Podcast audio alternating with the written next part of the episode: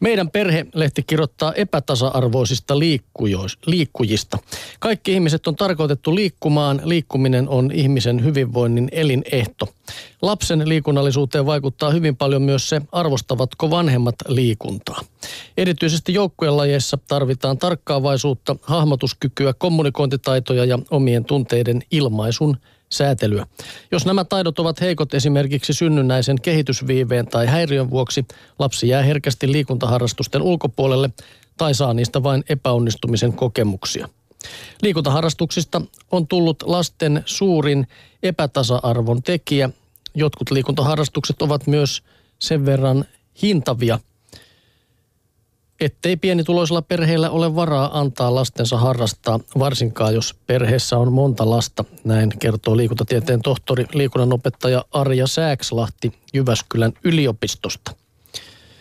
Liikuntaan ei kuitenkaan aina tarvita rahaa. Pihapelejä, ulkoilua ja retkeilyä voi harrastaa ilmaiseksi. Harrastuksiin löytyy myös usein rahoitusta, jos vanhemmat ovat aktiivisia ja kokevat tärkeäksi, että lapsi saa liikkua ja harrastaa. Tukea voi kysellä urheiluseuroista, Tukikummit-säätiöstä sekä oman kunnan sosiaali- ja liikuntatoimesta.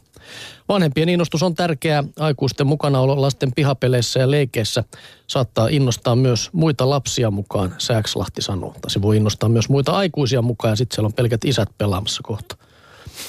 No, Lapsuomen tutkimuksen mukaan pojat saavat liikkua enemmän ja intensiivis- intensiivisemmin kuin tytöt. Poikia myös viedään enemmän liikuntapaikkoihin kuin tyttöjä. Intensiivinen liikkuminen on yhtä tärkeää tytöille kuin pojillekin, Sääkslahti huomauttaa. Entä sitten ne lapset, joilla on liikuntatreenejä kuudesta seitsemään päivänä viikossa, onko se liikaa? Joillakin lapsilla on pienestä pitäen valtava halu liikkua tavalla tai toisella, Arja Sääkslahti sanoo. Tästäkin hänellä on kokemusta. Oma tytär päätti nuorempana, että hänestä tulee huippuluistelija. Lapsen treenaaminen sai liikunnanopettajaäidin miettimään, missä menee kohtuullisen harrastamisen raja. Päädyin siihen, että jos lapsi on väsynyt ja innoton, silloin harrastus kuormittaa liikaa. Ja ainakin yksi lepopäivä pitää olla viikossa. Lapselle on myös psyykkisesti tärkeää, että hänen elämässään on muutakin kuin harrastus. Ja Sääkslahden mielestä olisi hyvä, että lapset harrastaisivat useampia lajeja. Eri lajit harjoittavat eri taitoja ja jokaisen lajin parista saa oman ystäväpiirin. No tuohan nyt on ihan totta. Näin on. Ja mietin sitäkin, että miss, missä vaiheessa se homma muuttui sellaiseksi, että, että kaikki niin kuin urheilu tähtää siihen kilpaurheiluun.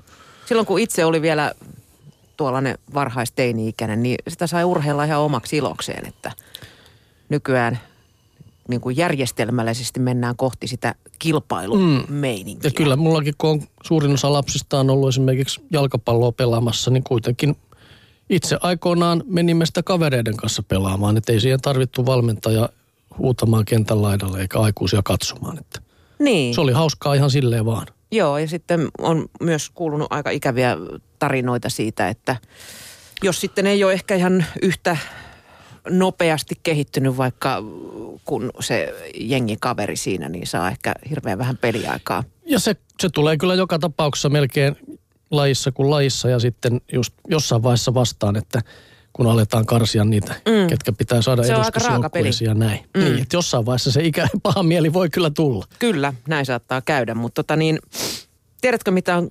gyrokinesis? Hieno nimi. Gyro, miksi mun tulee joku hyrrä mieleen? Tota, no joo, mutta anna no, tulla. Paljastamme tämän suuren salaisuuden. Kotilääkärilehti kertoo meille nimittäin, että äm, gyrokinesis yhdistelee tanssia, joogaa, tai chiitä ja voimistelua. Tuo laji on suomalaisittain verrattuna tuore tuttavuus, vaikka sen juuret juontavat tuhatyhdeksänsataakahdeksankymmentäluvun alkuun. Tuolloin balettitanssija Julio Hovrat ke- kehitti lajin vetäydyttyään saarelle meditoimaan ja opiskelemaan joogaa, kun akillesjänteen vamma oli katkaissut hänen Ei. tanssiurantansa. Näin kertoo Pilates- ja Gyrokinesis-ohjaaja Anu Raita Helsingin Pilates-ateljeesta. Lain tausta heijastuu sen luonteeseen. Ryhmätunnilla tehdään pyöreitä ja aaltomaisia liikkeitä, jotka avaavat rankaa ja raajoja. Keskivartalon tuki on tärkeä Pilateksesta tuttuun tapaan ja nyt sitä hyödynnetään dynaamisessa liikkeessä. Tehokas hengitys rytmittää kaikkea liikettä. Välillä kämmenten väliin kuvitellaan kultainen muna, välillä sy- syliin suuri jumppapallo. Kiertoliikkeet ja venytykset aktivoivat koko kehoa. Myös tasapainoa ja kehonhallintaa vaaditaan, vaikka koko tunti vietetään tuolilla istuen tai siihen nojaten. Jaha, no toihan kuulostaa mielenkiintoiselta. Hyviä uutisia kaikille, jotka eivät halua peräänsä penkistä nostaa. Ja tuota...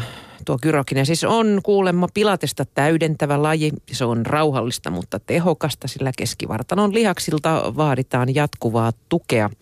Ja hyvää inspiraatiota myös taukojumpalle. Ohjatulla tunnilla opittuja liikkeitä voi tehdä työpäivän lomassa.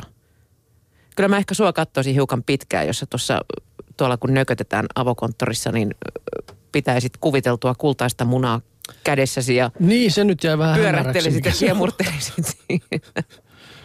No. Joo. Se, se oli gyrokinesista se. Olikohan sillä jotain hyrrän kanssa tekemistä, kun siinä pyörähdellään ja näin? Varmaan. Mulla tuli ekana siitä gyrosanasta se mieleen. Tää pitää tsekata netistä tämän jälkeen. Kyllä, kat- jälleen mennään kerran YouTubeen katsomaan gyrokinesis-videota.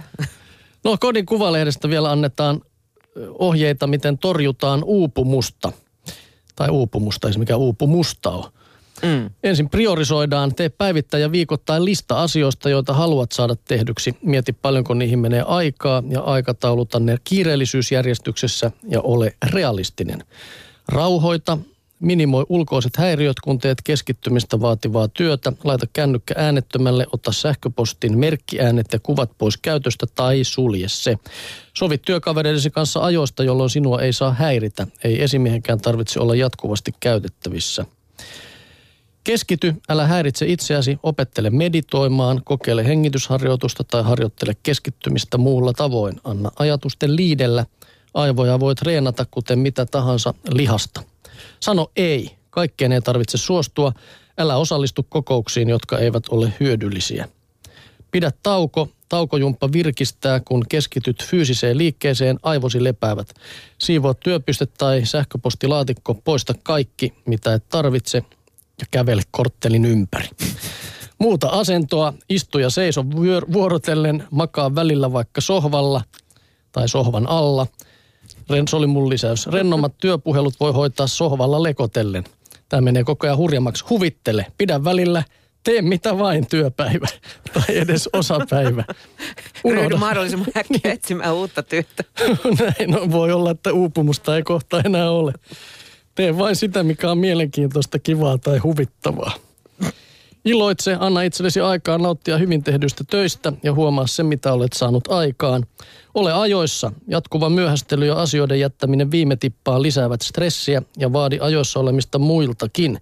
Äläkä stressaa stressistä. Muista, että stressistä on hyötyä, kun se vie sinua eteenpäin ja itse voi valita, kuinka stressaantunut olet. Kuinkohan pitkään olisi duunia, kun noi kaikki pistäisi kuule toteutukseen no, niin, osa oli ihan hyviä, mutta välillä ajatukset liiteli ja mentiin kävelylle. Niin, ja sitten sit puuttuu vielä se viimeinen kohta, että lue sunnuntai-iltana se alkuviikosta kirjoittamasi lista ja hanki paha mieli, kun puolet jäi tekemättä. No, okei, okay. Selvä.